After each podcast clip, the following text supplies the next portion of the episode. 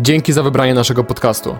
Jeśli lubisz nas słuchać, nie zapomnij odwiedzić strony internetowej atrakcyjnyfacet.pl, gdzie znajdziesz masę dodatkowej, wartościowej wiedzy na temat tego, jak stawać się pełnym, szczęśliwym facetem. A teraz już zapraszam do słuchania.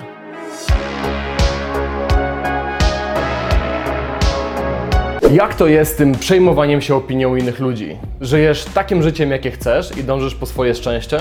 Czy może chodzisz na paluszkach, byle nie zostać zaatakowanym przez osoby, które wiedzą lepiej od ciebie, jak powinieneś swoje życie przeżyć? Twoim celem jest Twoje szczęście i rozwój, czy może opinia innych ludzi na Twój temat? Zapewne znasz to bardzo dobrze. Podszedłbyś sobie do tej dziewczyny, ale dookoła jest dużo ludzi, których nie znasz, ale którzy będą to oceniać. Jesteś ze znajomymi na mieście i widzisz uroczą brunetkę, chciałbyś coś zrobić, ale boisz się tego, jak twoi znajomi zareagują. Weźmy na warsztat szerszy kontekst. Może chcesz wyprowadzić się do innego miasta, zacząć inaczej się ubierać, czy może założyć swój własny biznes? Na samym początku myślisz nie o sobie, tylko o tym, jak potencjalnie zostaniesz oceniony. Ja sam przez pierwsze 20 lat mojego życia spętany byłem chorobliwą myślą, przejmowaniem się, co ktoś o mnie pomyśli. Ja bardzo chciałem wydostać się z mrocznego miejsca, w którym byłem, z tej samotności, z fobii społecznej, którą byłem spętany, ale za każdym razem, gdy pomyślałem, że chciałbym coś zrobić, na samym początku myślałem, jak zostanę oceniony. I żyłem w tym więzieniu przez wiele długich lat, zanim po prostu nie podjąłem decyzji, żeby z tego się uwolnić. W tym vlogu chcę podzielić się z Tobą moją osobistą filozofią dotyczącą opinii innych ludzi na bazie bezpośredniej konfrontacji z tą właśnie opinią. Można powiedzieć, że rzuciłem się pod rozpędzony pociąg z opinią innych ludzi, gdzie na początku mojej drogi jako nieśmiały mężczyzna zaczynałem zagadywać nieznajome dziewczyny na ulicy czy w klubach i musiałem konfrontować się właśnie z tym przerażającym uczuciem, co te dziewczyny o mnie pomyślą, co pomyślą o mnie przechodnie, co pomyślą inne osoby w klubie. I później w mojej już profesjonalnej karierze, gdy stałem się trenerem relacji damsko-męskich, i można chyba powiedzieć, że nie jest to społecznie akceptowalna forma kariery zawodowej, gdzie bardzo wielu ludzi ma y, bardzo skrajne opinie na temat tego, czym się zajmuje.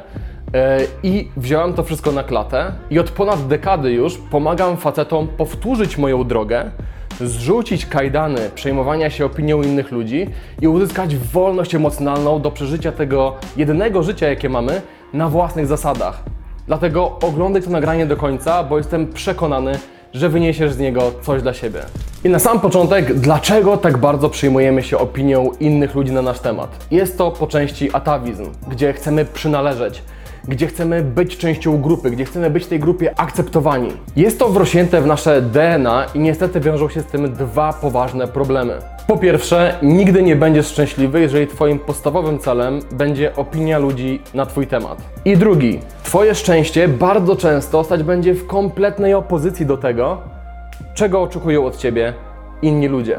Na początku zastanówmy się, jak możemy na swoją korzyść obrócić fakt, że mamy przejmowanie się opinią innych ludzi wrośnięte w nasze DNA. Weźmy na warsztat poznawania nieznajomych kobiet i rozwijanie się w tym jako facet, tak? Żeby być bardziej pewnym siebie mężczyzną, który ma umiejętności miękkie, które pozwalają mu mieć wybór w kobietach, poznawać takie kobiety, które są w jego typie. Jeżeli masz taki cel, ale jeżeli Twoją podstawową grupą społeczną jest społeczeństwo, to Twoimi podstawowymi przekonaniami będzie to, co to społeczeństwo myśli. I Twoim celem będzie zachowywanie się tak, żeby te społeczeństwo, czyli Twoja podstawowa grupa, nie oceniło Cię negatywnie. A jakie są podstawowe przekonania społeczne na temat poznawania nieznajomych kobiet? To jest dziwne, ludzie się nie poznają w ten sposób, nie wolno komuś przeszkadzać, gdy, gdy ktoś jest zajęty i robi zakupy, yy, ludzie poznają się przez znajomych, poczekaj wystarczająco długo, a na pewno druga połówka się znajdzie i tak dalej, i tak dalej. Więc jeżeli Twoim celem jest stawanie się najlepszą wersją siebie, nabycie ogłady w relacjach damsko-męskich, zdobycie umiejętności, których nie dała Ci socjalizacja, to powinieneś znaleźć facetów, którzy będą stanowić Twoją podstawową grupę społeczną i których opinia będzie miała dla Ciebie jakieś znaczenie i gdzie w tej podstawowej grupie umacniane będą zdrowe przekonania na temat relacji damsko-męskich. I po części dlatego nasze szkolenia czy mentoringi są bardzo skuteczne, bo trafiasz nagle na kilka dni czy kilka miesięcy w grupę osób, dla których bardziej normalne jest podejście do dziewczyny, która Ci się spodobała, niż nie zrobienie tego. gdzie jesteś nagradzany za dobre zachowanie, czyli walczenie o lepsze jutro, o zdobycie większej pewności siebie, o pracę nad sobą, o pracę nad własną ekspresją, nad wyrażaniem siebie. Zapamiętaj to podstawowe równanie. Twoja bazowa grupa równa się Twoje przekonania na temat rzeczywistości, relacji z kobietami, zarabiania pieniędzy itd.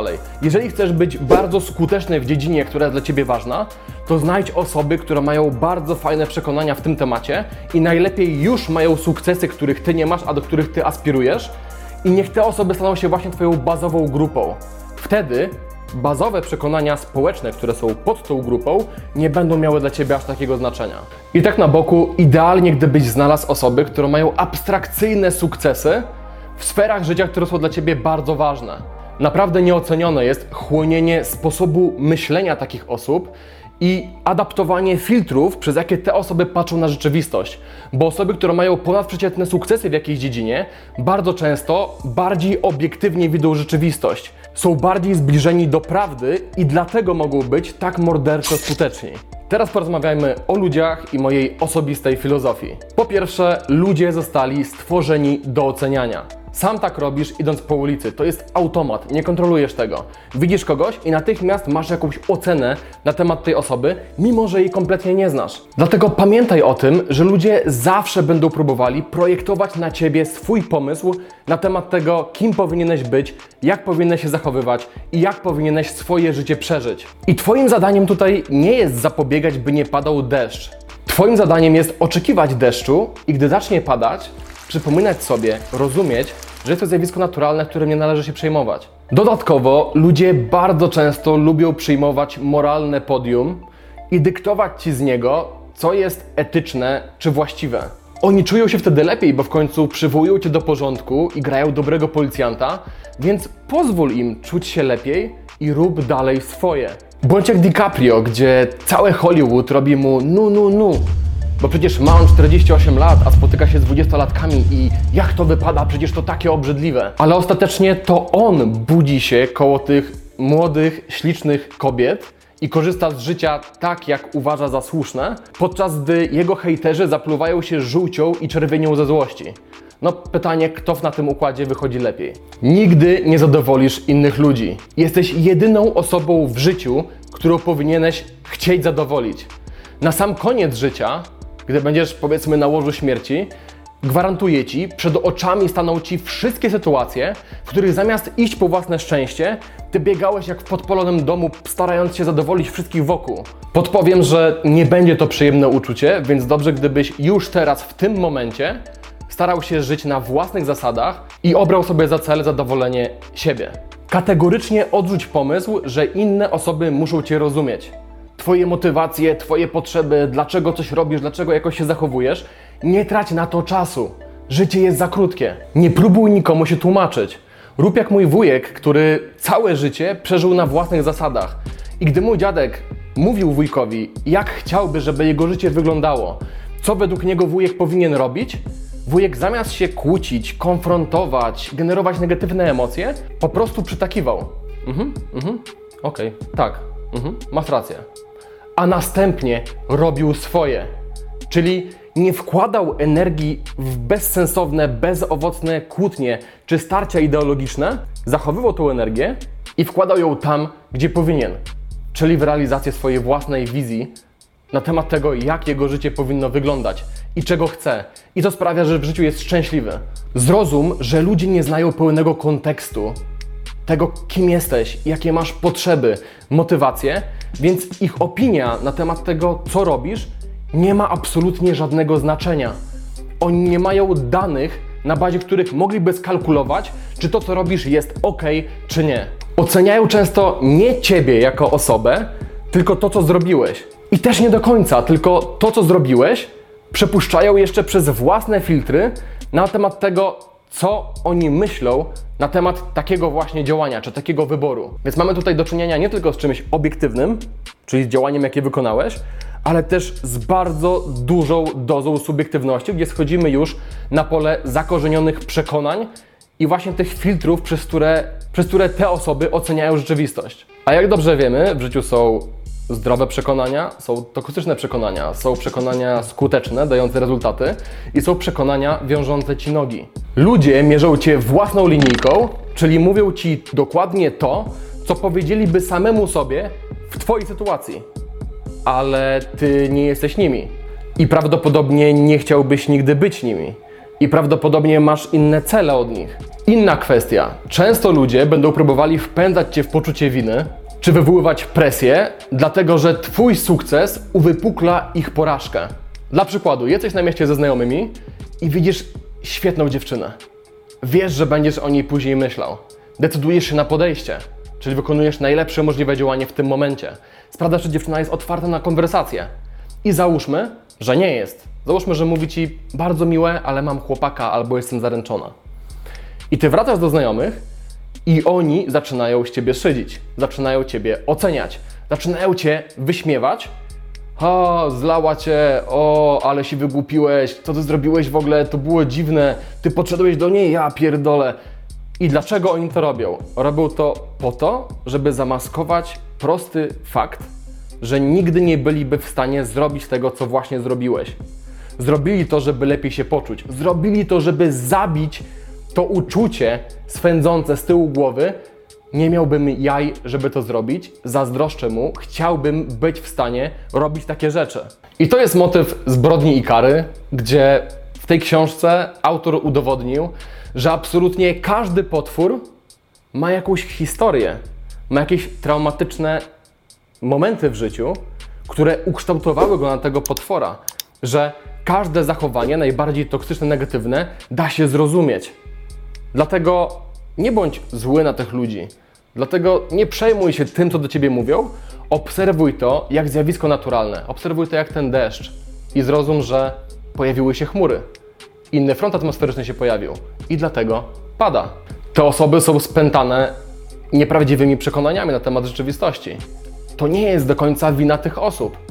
Po prostu tak zostali ukształtowani i prawdopodobnie sam kiedyś byłeś na ich miejscu, w tym więzieniu mentalnym. Dlatego z tej perspektywy możesz nawet takim osobom współczuć.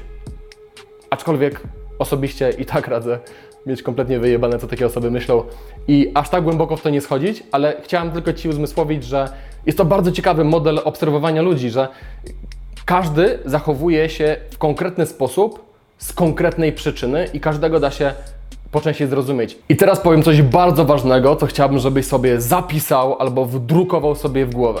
Jeśli chcesz być w jednym procencie najbardziej skutecznych osób w danej dziedzinie, czy to mówimy o biznesie, czy o relacjach damsko-męskich, nieważne, to siłą rzeczy będziesz musiał robić to, czego 99% osób nie robi, nie tylko nie robi, ale będzie uważało za dziwne, nieadekwatne, inne. A jaka jest reakcja ludzi na coś z ich perspektywy dziwnego, nieadekwatnego, innego?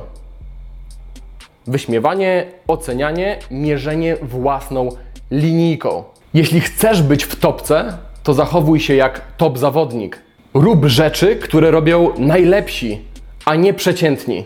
Gdy ktoś daje Ci rady na temat kobiet, biznesu, dowolnej sfery życia, to na samym początku patrz nie na słowa tej osoby, tylko na jej życie. Czy chciałbyś mieć życie seksualne tej osoby? Czy chciałbyś mieć jej karierę czy pracę? Jeśli nie, to tym uchem wpuść dobre rady, a tym uchem je wypuść.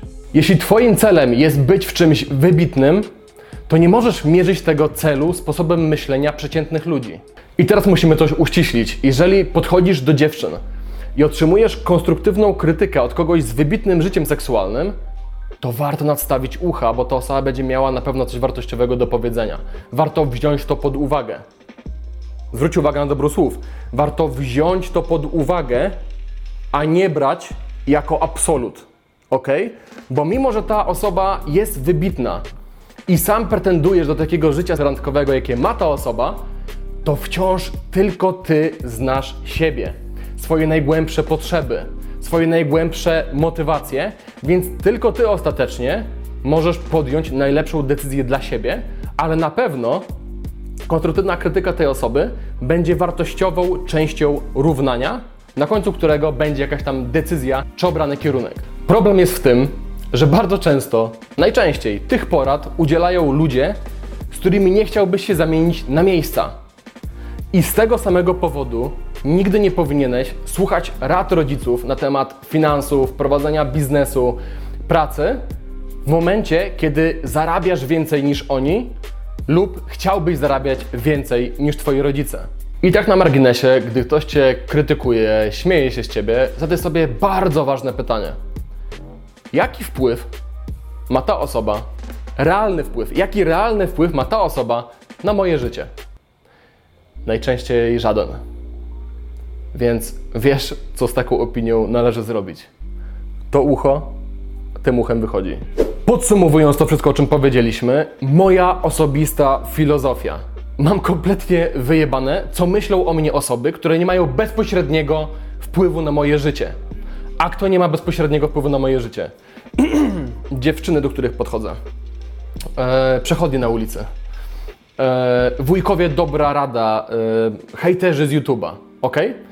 Teraz, kto ma wpływ na moje życie?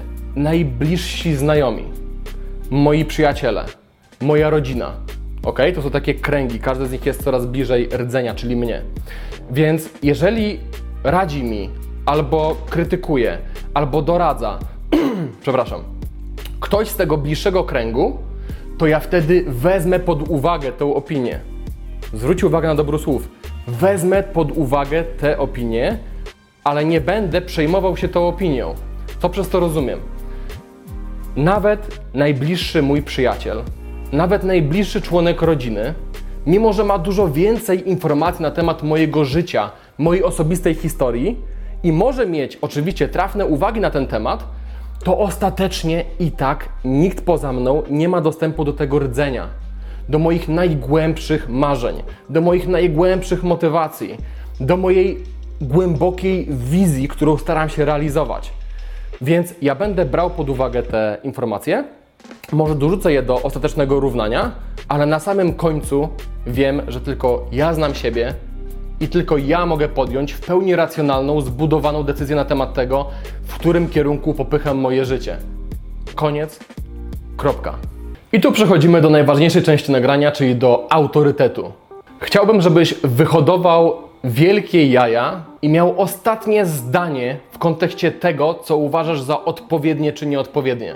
Gdybyś sobie jadł obiad w miejscu publicznym, a ktoś by do ciebie podszedł i powiedział: Wiesz co, jedzenie obiadu w miejscu publicznym jest czymś nagannym i powinieneś tego się wstydzić, to co byś zrobił z tą osobą? No byś ją wyśmiał. Nie pomyślałbyś, o Boże, jem kotleta w miejscu publicznym, to jest tak nie w porządku. Ta osoba czuje się niekomfortowo, bo jem tutaj kotleta. No byś tą osobę wyśmiał, dlatego że Twoje przekonanie na temat jedzenia kotleta w miejscu publicznym jest bardzo zdrowe. Czyli jest to moja podstawowa potrzeba jako człowieka, więc sobie kupiłem tego kotleta i zamierzam go sobie dostarczyć, żeby przeżyć kolejny dzień. Więc każdy, kto mówi, że to jest coś dziwnego, jest debilem. No sorry, jest debilem, tak? I tak samo powinieneś mieć na przykład z podchodzeniem do kobiet. Przestań wstydzić się tego, że jesteś heteroseksualny i podobają ci się ładne kobiety. To normalne i zdrowe. A stwarzanie sobie okazji do tego, żeby takie dziewczyny poznać i sprawdzić, czy są otwarte na konwersację z tobą i poznanie się, jest jedynym słusznym działaniem. Oczywiście pod warunkiem, że robisz to w wyważony, kulturalny sposób i nie jesteś nachalny.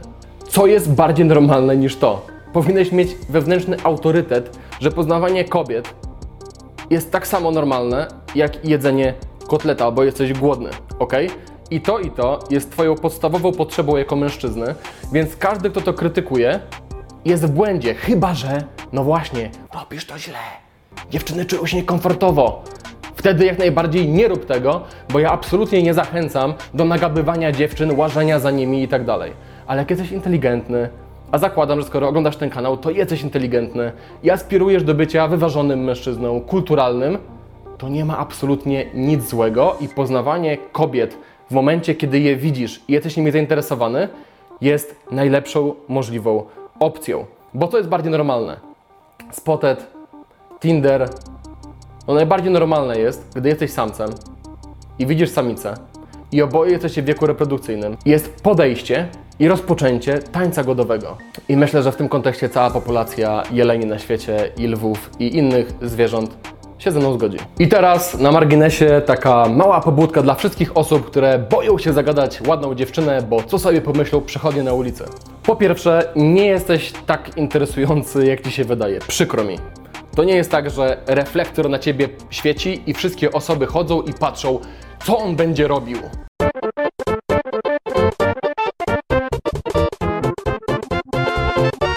Przypomnij sobie ostatnią sytuację, kiedy widziałeś coś dziwnego na ulicy. Nie wiem, ktoś szedł, gadał do siebie, yy, zwymiotował na przystanek, no cokolwiek. Wyobraź sobie jakąś skrajnie dziwną sytuację. I teraz pytanie, masz to teraz w swojej głowie. Kiedy ostatnio o tym myślałeś? Prawdopodobnie wtedy, gdy to miało miejsce, a od tamtej pory byłeś zbyt zajęty swoim życiem, swoimi własnymi myślami, swoimi problemami, by do tego wracać. Ostatecznie każdy myśli o sobie, bo każdy ma wystarczająco dużo własnych problemów, żeby okupować swoją mentalną przestrzeń. Pisałem o tym w książce Manifest Atrakcyjności. To jest chora konstrukcja, w której każdy siedzi w swojej głowie i zastanawia się, jak jestem oceniany przez inne osoby, podczas gdy inne osoby też siedzą w swojej głowie i boją się, jak inne osoby je oceniają. Kolejna kwestia, o której chciałbym, żebyś pamiętał. Ostatecznie wszyscy umrzemy. Pędzimy przez bezkres kosmosu, gdzie swoją drogą nie wiemy, czym jest kosmos, czym jest wszechświat, gdzie się kończy, czy się kończy. Pędzimy jako taki pył na rozpędzonej skale i ta skała istniała zanim się urodziliśmy. Ta skała istniała zanim jako cywilizacja powstaliśmy i ta skała będzie istniała dawno po tym, jak my wszyscy wymrzemy. Więc z tej perspektywy, gdzie zostało Ci powiedzmy maksymalnie 50-60 lat życia, czy ma znaczenie, co ktoś sobie o Tobie pomyśli? I to, co ja robię teraz, to jest nabranie perspektywy. I chciałem opowiedzieć tutaj bardzo krótko o tym, jak ten kanał powstał. Ja chciałem założyć ten kanał od bardzo dawna. Miałem kupioną kamerę, miałem wszystko przygotowane, ale nie nagrywałem vlogów. Dlaczego? Bo wiedziałem, że robię to słabo i chorobliwie przejmowałem się tym, co pomyślą inne osoby oglądające to na YouTube. Bałem się hejtów, bałem się krytycznych komentarzy i co mnie uwolniło? Uwolniło mnie nabranie perspektywy. Wyleciałem w tamtym okresie na Filipiny, bo mieszkał tam mój brat. Znalazłem się nagle tak daleko od domu, jak nie byłem jeszcze nigdy. Na drugim końcu świata, gdzie wszystko było egzotyczne, kompletnie odklejone od tego, co znam. Poznałem ludzi z każdego zakątku kuli ziemskiej. Ludzi, którzy żyli na przykład z laptopa, e, pracując sobie jakoś online, którzy wygrywają życie, którzy w ogóle żyją nieszablonowo, gdzie na przykład ktoś rzucił dobrze prosperującą pracę i po prostu wyleciał na Filipiny. Albo ktoś wleciał na Filipiny na tydzień, albo na jakiś tam projekt miesięczny i został 5 albo 10 lat. I gdy rozmawiałem z tymi osobami, gdy poznawałem ich spojrzenie na rzeczywistość, gdy poznawałem ich osobistą historię, gdy doświadczałem czegoś, czego nigdy w Polsce nie doświadczyłem, to nagle Polska i problemy, które zostawiłem w Polsce i opinia ludzi z Polski wydawała mi się o tak wielka, jak paznokieć na małym palcu. I z tej perspektywy bardzo łatwe było dla mnie rozpoczęcie wrzucania vlogów na YouTube. I gdy tylko wróciłem do Polski, miałem szerszą perspektywę i to mi zostało. I zacząłem wrzucać te vlogi i okej, okay, może miałem jakiś tam mały lęk, czy to się przyjmie, czy się nie przyjmie i uwaga, nie przyjmowało się. Te moje pierwsze vlogi były tragiczne, może nawet wrzucę tutaj gdzieś screenshoty, jakie miałem proporcje lajków do dislike'ów, bo wtedy jeszcze YouTube wyświetlał te, te proporcje. I to, to był dramat, ale ja po prostu wrzucałem i usprawniałem. Wrzucałem i starałem się, żeby to było lepsze. I doszedłem do momentu, gdzie mamy ratio na kanale 96 czy 98% lajków do dislike'ów. Dlatego, że zaczynam robić to po czasie dobrze. Ale nawet gdy robię to dobrze, to zawsze znajdzie się ktoś, komu coś nie pasuje. I mnie zawsze bawi, że osoby, które są anonimowe, które nie podpisują się imieniem, nazwiskiem, nie pokazują swojej twarzy, serio myślą, że ja się przyjmuję jakimś ich komentarzem, który mi zostawią. I znowu, jeżeli to jest konstruktywna krytyka, fajnie. Ja zawsze biorę to do siebie, zapisuję sobie na później, żeby sobie to przemyśleć i do tego mojego ostatecznego równania jakby wdrożyć, ale jeżeli ja widzę, że to jest po prostu hejt, to, to jest tak jak, jak mucha. No, mucha przyleci i odleci, to nie ma żadnego wpływu na mnie. Więc do czego dążę? Dążę do, do, do tego, że perspektywa bardzo dużo daje. Jeżeli jesteś osobą, która chciałaby perspektywy nabrać, to ja zachęcam Cię, żebyś zaczął podróżować i poznawać ludzi z całego świata, a przede wszystkim poznawać ludzi, którzy żyją inaczej, lepiej niż Ty, którzy już mają osiągnięte cele, które Ty chcesz e, i którzy mogą Cię czegoś nauczyć, swojej perspektywy, gdzie możesz na chwilę przemierzyć ich okulary i zobaczyć, jak oni widzą świat i rzeczywistość. Ostatnia rzecz, o jakiej chciałem wspomnieć, jeżeli chodzi o te przyjmowanie się tym, że ktoś Cię zobaczy, jak do dziewczyny podchodzisz, ja proponuję następującą perspektywę. Każda osoba, która nie ma bezpośredniego wpływu na Twoje życie i każda osoba, której nie znasz, to jest NPC. Non-playable character. Yes, oh great and mighty grand champion is To są postacie w grach, którymi ty nie, jako gracz nie sterujesz, zarządza nimi komputer. I ja tak właśnie widzę rzeczywistość. Gdy idę sobie po ulicy i widzę ludzi, to są NPC, ok? Gdy zagaduję taką osobę oczywiście, ta osoba przestaje być NPC-em, bo nagle ma imię, nagle ma osobowość, nagle mogę ją poznać i dowiedzieć się kim jest, jaką ma głębię, ok? Ale każda inna osoba, z którą nie rozmawiałem, której już nigdy więcej nie zobaczę, to jest po prostu NPC. Dla mnie te osoby są jak powietrze, dla mnie te osoby nie istnieją. Nie czuję się zobowiązany sprawiać, by te osoby czuły się komfortowo w moim to towarzystwie. Nie czuję się zobowią- zobowiązany do tego, żeby przestrzegać jakichś norm, które myślę, że te osoby uważają za jakąś tam bazę społeczną, bo nawet tego nie wiem, bo nie znam tych osób, ok? To osoby są jak powietrze. NPC, wygenerował je komputer. Polecam Ci ten eksperyment myślowy, bo może on być dla Ciebie bardzo uwalniający w kontekście tego, o Boże, ktoś zobaczy, że podszedłem albo coś tam innego zrobiłem. Jeśli oglądałeś moje poprzednie nagranie, to słyszałeś tam o koncepcie planera i wykonawcy. Każdy z nas ma dwie osobowości. Ten planer i wykonawca. Jesteś w osobowości planera, gdy marzysz, gdy planujesz swoje życie, gdy zasy- zasypiasz przed snem i widzisz tą wizję idealną, do, do której chciałbyś dążyć. Ok? Wtedy jesteś w tej osobowości planera i możesz robić dalekosiężne plany i wiesz, co jest dla Ciebie najlepsze i co musisz robić, żeby do tej wizji się zbliżyć.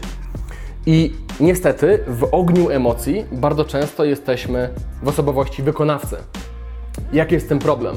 Wykonawca chce wybierać te rozwiązania, które są łatwe, natychmiastowe, które nie są ciężkie. I teraz łatwe wybory w życiu dają benefity właśnie wykonawcy, bo w tej chwili wykonawca nie poczuje się niekomfortowo. Ale w długiej perspektywie działa to na szkodę planera. Bo na przykład celem wykonawcy często jest opinia innych. Nie zrobię tego, bo co ta osoba, której nie znam o mnie pomyśli. A gdy wracasz do domu i skakujesz w osobowość planera, wiesz, że zmarnowałeś szansę, by przybliżyć się do tej wymarzonej wizji właśnie. I teraz jest kilka mentalnych sztuczek, czy może technik albo pytań, które możesz sobie zadać, żeby w momencie, kiedy jesteś w ogniu walki, w tych dużych emocjach, żebyś był w stanie mieć dostęp do mindsetu planera i wykonać działanie, które jest dla Ciebie najlepsze w tym momencie. I tym pytaniem, które pozwoli Ci nabrać perspektywy, jest na przykład, co będę o tej sytuacji myślał jutro, za tydzień, a co będę o tej sytuacji myślał za rok. Prawdopodobnie nawet nie będę pamiętał tej sytuacji, ok? Pozwala to nabrać dystansu. Kolejne pytanie, które będzie bardzo pomocne. Jakie zachowanie w tym konkretnym momencie jest najlepsze dla mojego rozwoju i celów, które sobie wyznaczyłem? Ostatecznie z tego nagrania chciałbym, żebyś zapamiętał, że nikt nie przeżyje za ciebie Twojego życia, nigdy nie zadowolisz wszystkich i nie powinno to być Twoim celem. Twoim celem powinno być przeżycie życia na własnych zasadach, zrobienie z życia filmu, dążenie do najbardziej abstrakcyjnych z perspektywy tego, jak łatwo je osiągnąć, celów i marzeń. I robienie tego, co jest wymagane, żeby tam dotrzeć. I bardzo często będzie stało to w opozycji do 99% osób, którzy nie mają takich sukcesów, do których ty pretendujesz. Dlatego nie powinieneś być zdziwiony, że większość osób nie będzie ciebie rozumiała. Oni nie muszą ciebie rozumieć. Ty masz swoje życie przeżyć tak, żebyś na koniec tego życia był zadowolony, żebyś miał taki uśmiech na ustach, że robiłeś co chciałeś, osiągnąłeś co chciałeś i nikt ci tego nie dał. Sam sobie to wyszarpałeś, wbrew temu, że z nieba padał deszcz, a ty po prostu wyciągnąłeś parasolkę i szedłeś dalej przed siebie. I tego z całego serca Ci życzę. Chciałem w tym nagraniu jeszcze wspomnieć o asertywności, o tym jak być asertywnym, bo jest to absolutny fundament tego, żeby odbijać tą opinię innych od Ciebie mm, i żeby nie pozwolić, żeby inne osoby wpływały na Twoje życie i sprawiały, że nie rozwijasz się tak, jakbyś chciał się rozwijać, ale niestety nie starczyło mi miejsca w tym materiale, więc dajcie mi znać, czy chcielibyście, żeby taki materiał powstał i z chęcią go dla Was przygotuję. Natomiast dziękuję za uwagę, zostawcie lajka, jeżeli się podobało, zostaw komentarz, jeżeli masz jakieś przemyślenia albo sprowokowałem Cię do jakichś konkretnych myśli na ten temat i widzimy się już za dwa tygodnie w kolejnym materiale. Na razie. Jeśli ten materiał Ci się podobał, jeżeli ogólnie lubisz treści, które dla Ciebie tworzymy, jeżeli wnoszą one jakąś wartość do Twojego życia, to koniecznie zaobserwuj i oceń nas w aplikacji do podcastów, której używasz. Dzięki temu będziemy mogli docierać do nowych osób i pomagać kolejnym facetom. Dzięki.